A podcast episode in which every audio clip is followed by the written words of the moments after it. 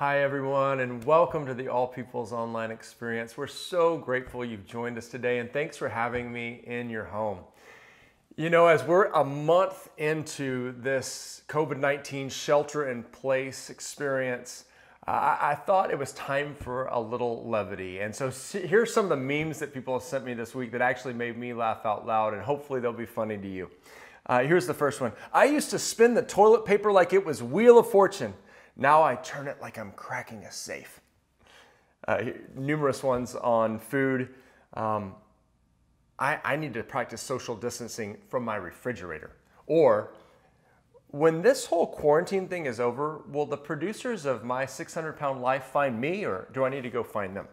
Here's my absolute favorite as a Christian. Uh, you guys know that incredibly anointed song, The Blessing, that Kari Jobe has been singing, The Lord bless you and keep you. So I saw this hilarious one that said, So, how is the government going to pay for this multi trillion dollar stimulus package? And then it flips to, and your children, and their children, and their children, and their children.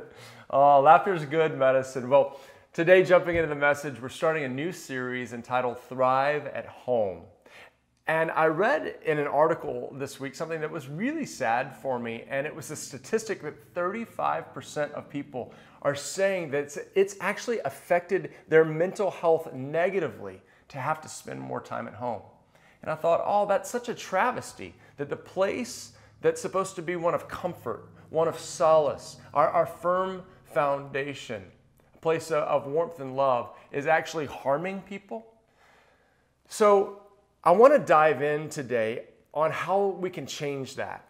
And I was thinking about a time where the people of Israel found themselves in captivity. They found themselves relegated to a place that they wouldn't have chosen to be. They had been taken into captivity in the nation of Babylon, and so God sends the prophet Jeremiah to speak to them. And we, we start this in Jeremiah 29 says this This is the text of the letter that the prophet Jeremiah sent from Jerusalem to the surviving elders among the exiles, and to the priests and the prophets, and all the other people Nebuchadnezzar had carried into exile from Jerusalem to Babylon. This was after Jehoiakim and the queen mother and the court officials and the leaders of Judah and Jerusalem and skilled workers and the artisans had gone into exile from Jerusalem. Here's the first thing I notice is that this time this captivity they were experiencing was affecting all of them, from the rich to the skilled laborer, from the young to the old, from the ruler to the peasant. And it's much like our time where everyone is being affected. So then God speaks something to the people. He gives a word to them. We find it in verse 4. This is what the Lord Almighty, the God of Israel, says to all those I carried into exile from Jerusalem to Babylon. So, what's that word going to be? First word build. What? He was saying th- this is not a time to just try to, to, to hunker down and, and try to store up and, and, and weather the storm and survive. He was saying, no, it's actually a time to build. And what does he say to build? He says, build houses. Or I love what the New Living Translation says it says, build homes. I believe that this is a time for us as the people of God to invest in our home life. Because here's, here's what I think we'd say in the 2000s the home in America, the, the home worldwide, is not thriving. Like we haven't prioritized home, we, we've prioritized career. We've prioritized our extracurricular activities. We've prioritized our hobbies. We've prioritized travel, experience, entertainment. We've prioritized social media, but we have not prioritized home. I don't even need to go into all the sad statistics to substantiate that reality. But here's why it's so important. Do you know that God's first institution he created to host his presence was the home? It's also the primary place that discipleship was supposed to take place. And so, whether we like it or not, who, who, would have thought it that the whole world has been sent back into their homes? It's like God pressed a holy reset button and acknowledged home life is not going like I want it to. And so I'm going to send my people back into their homes to disciple them in the biblical way of, of doing, here it is, relationships. I'm going to be talking through how to thrive at home and different components of our life at home because it's very multifaceted. But the first one I want to talk about is how to thrive at home relationally. How to thrive at home relationally. Now, now this is, I, I love this next word. He says, build houses or build homes and settle down. I, I think that's a word from the Lord for many of us today. Uh, growing up, if, if we got too hyper, too out of control in my house, my parents would use that phrase settle down. I, I, do that as a parent of four when my kids are off the wall or, or being obnoxious or anxious or rambunctious. I'm like, settle down. I, I have a feeling that our loving Heavenly Father from heaven right now is, is saying, hey, everybody, settle down. And then look at the next phrase. It, it, it, says this. This is, this is fascinating. For people that are going through a great trial, for people that are in a crazy crisis, he says, plant gardens. What? Plant gardens? You know, th- this was actually one of the first things that, that Steph and I and our kids did when we understood that we were going to be in the shelter in place. And, and why? It's not because I was thinking about Jeremiah 29 and trying to, to prepare for this sermon that would come to be. I, I had no idea I was going to preach on this. It was just the fact that I realized I had time. Um, planting a garden takes time. Like I had to go and rebuild the, the garden boxes and I had to till the soil and we had to pull out a lot of weeds that had overgrown in the garden. And we went and got the seed and dug it up and, and watered it. You know, gardens take a methodical process, they take consistency and they take time. And that's one thing we all have right now is we have the, the time to build and to plant in our relationships. Then the scripture says this eat what they produce. You see, you're going to enjoy the fruit of what you sow. Then marry and have sons and daughters. Find wives for your sons and give your daughters in marriage so that they too may have sons and daughters. Increase in number there, do not decrease. here's my synopsis. Here's my summary of this statement. Families, it's not a time to retreat, it's a time to grow. It's a time to advance. I, truly believe that God wants our families to come out of this COVID 19 pandemic stronger than we've ever been before. But you know, that's not just going to happen.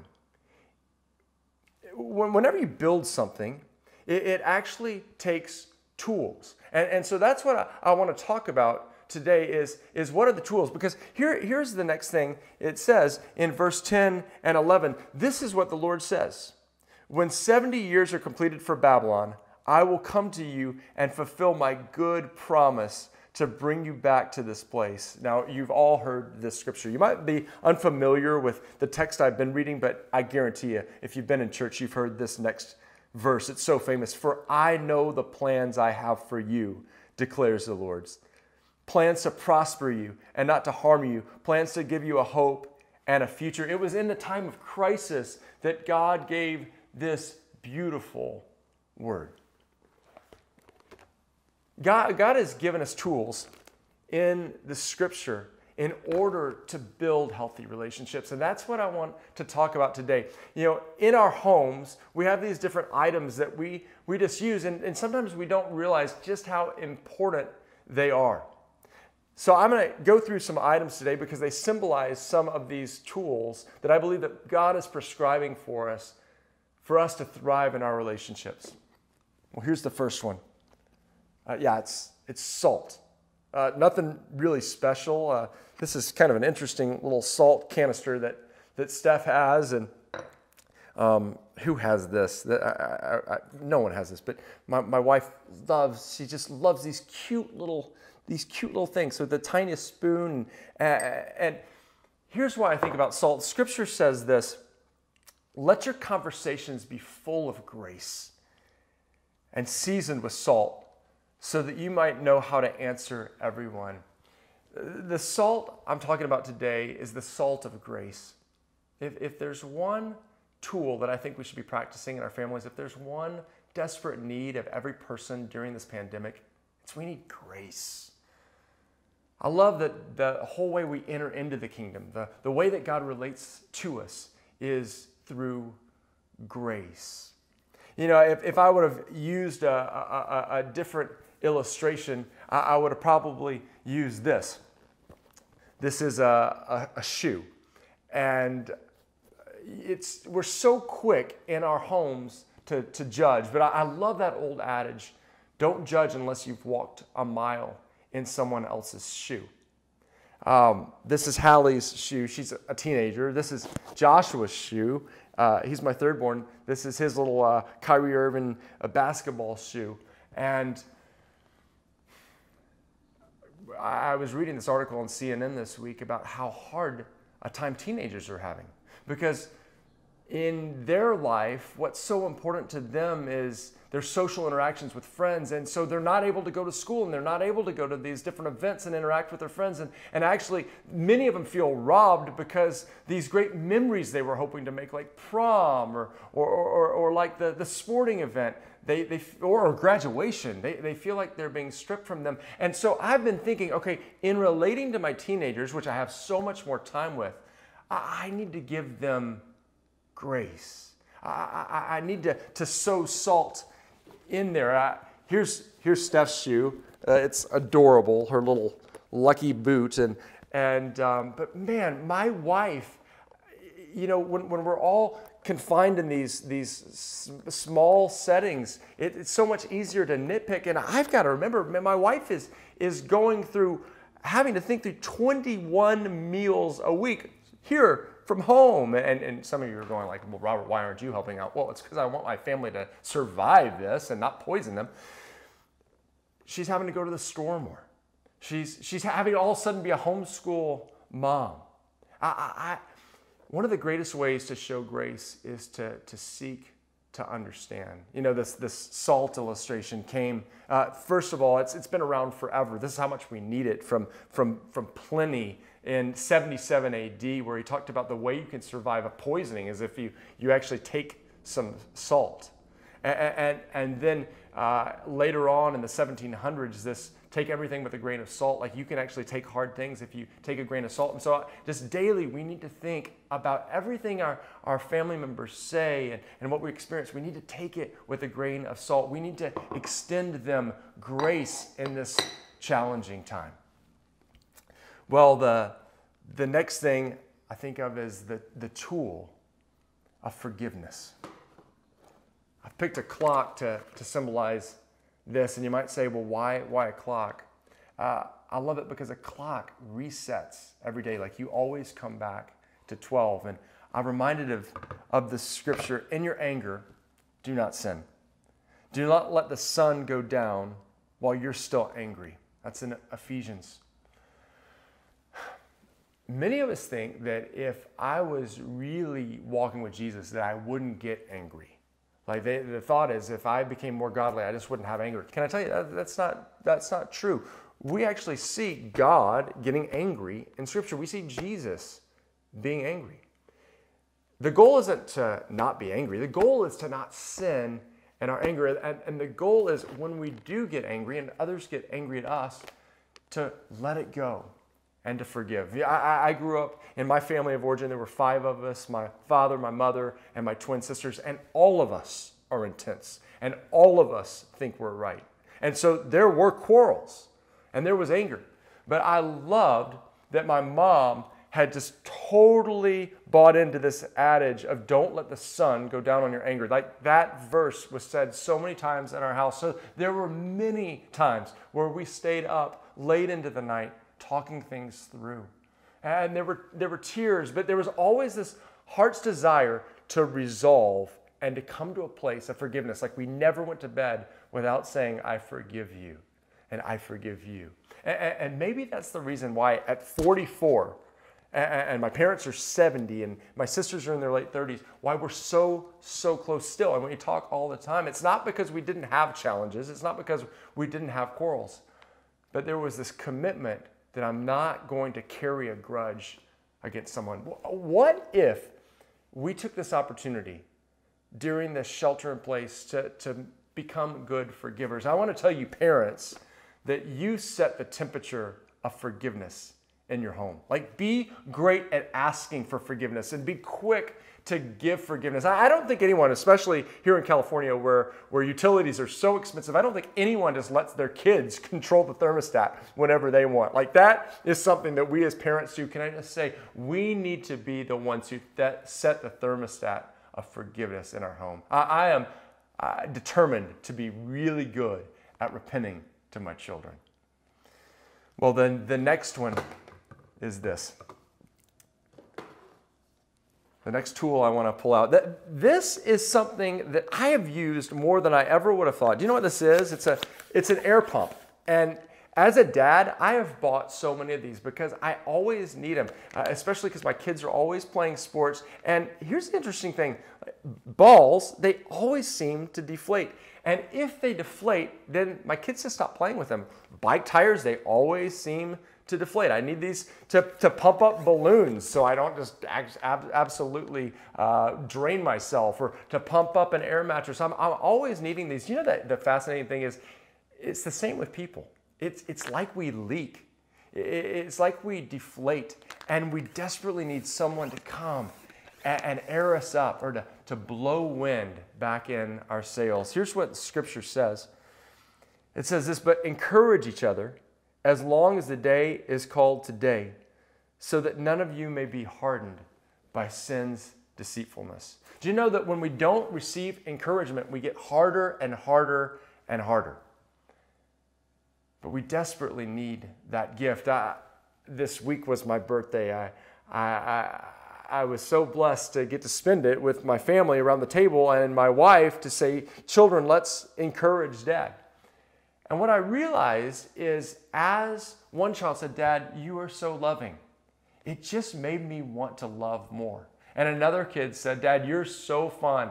Uh, so thankful for all the fun things you take us to do. It just made me want to take my kids to have more fun experiences. Can I just tell you that encouragement builds us up and calls us into the people we're called to be? You know, we're not supposed to just speak words of affirmation. The other thing we need to do is we need to encourage people in their destiny. My, my 14 year old son said something interesting to me. He said, Dad, I'm so thankful for the way you push me in life to be better at things.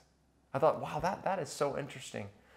But isn't that the case? We need people to encourage us into our destiny. I, I want to I want to challenge you during this time to study the different members of your household and to ask God how He sees them and what He's calling them to, and to help them and encourage them into their calling. What if we came out more encouraged after this time at home than ever before?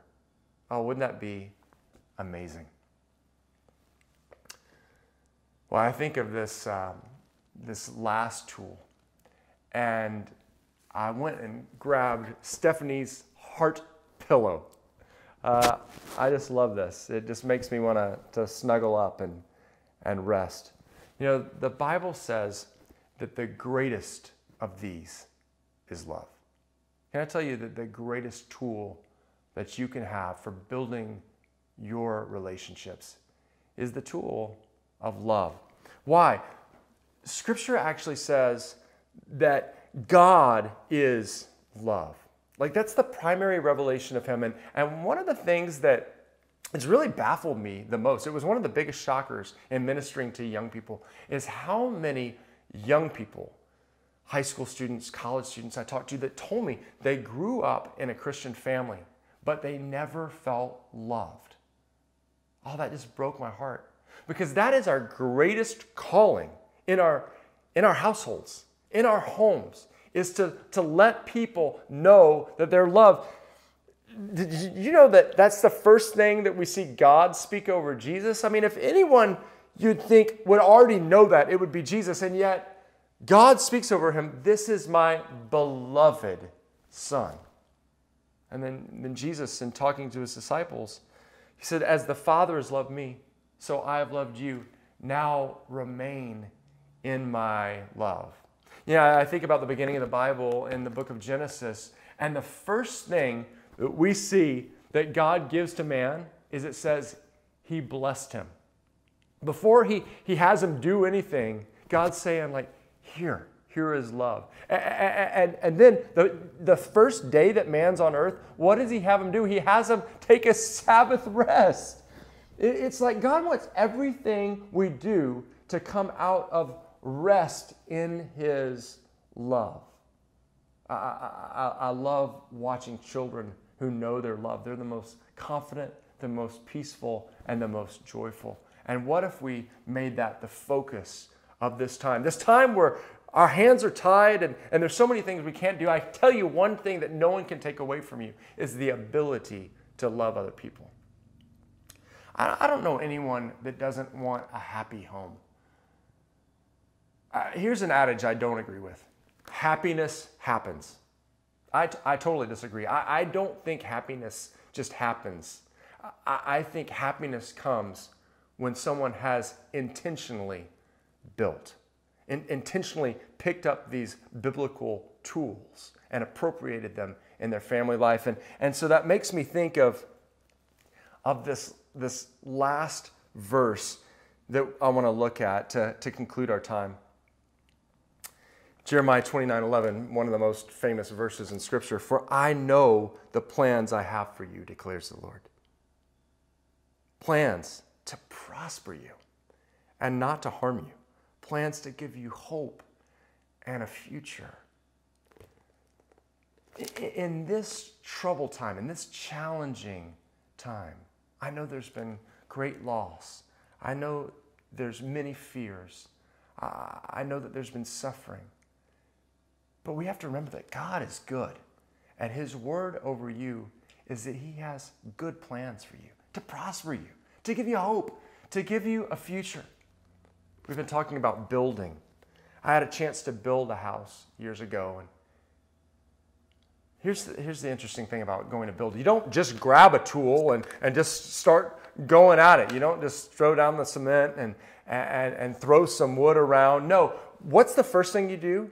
The first thing we had to do to build a house was we had to find the plans. And you know, that's what God is saying. I, I know the plans I have for you. And what does a builder do? A builder has to pay careful attention to follow the plans. I find that some people, you know, they say, well, if God is so good, then why is my, my life like this? Or why aren't the things that He promises happening? Do you know why? It's because we have to follow His plans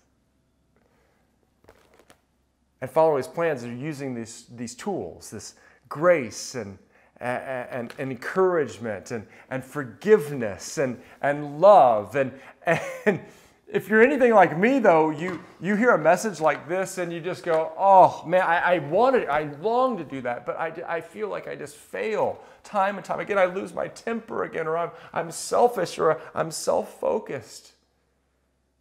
Can I tell you, welcome to humanity.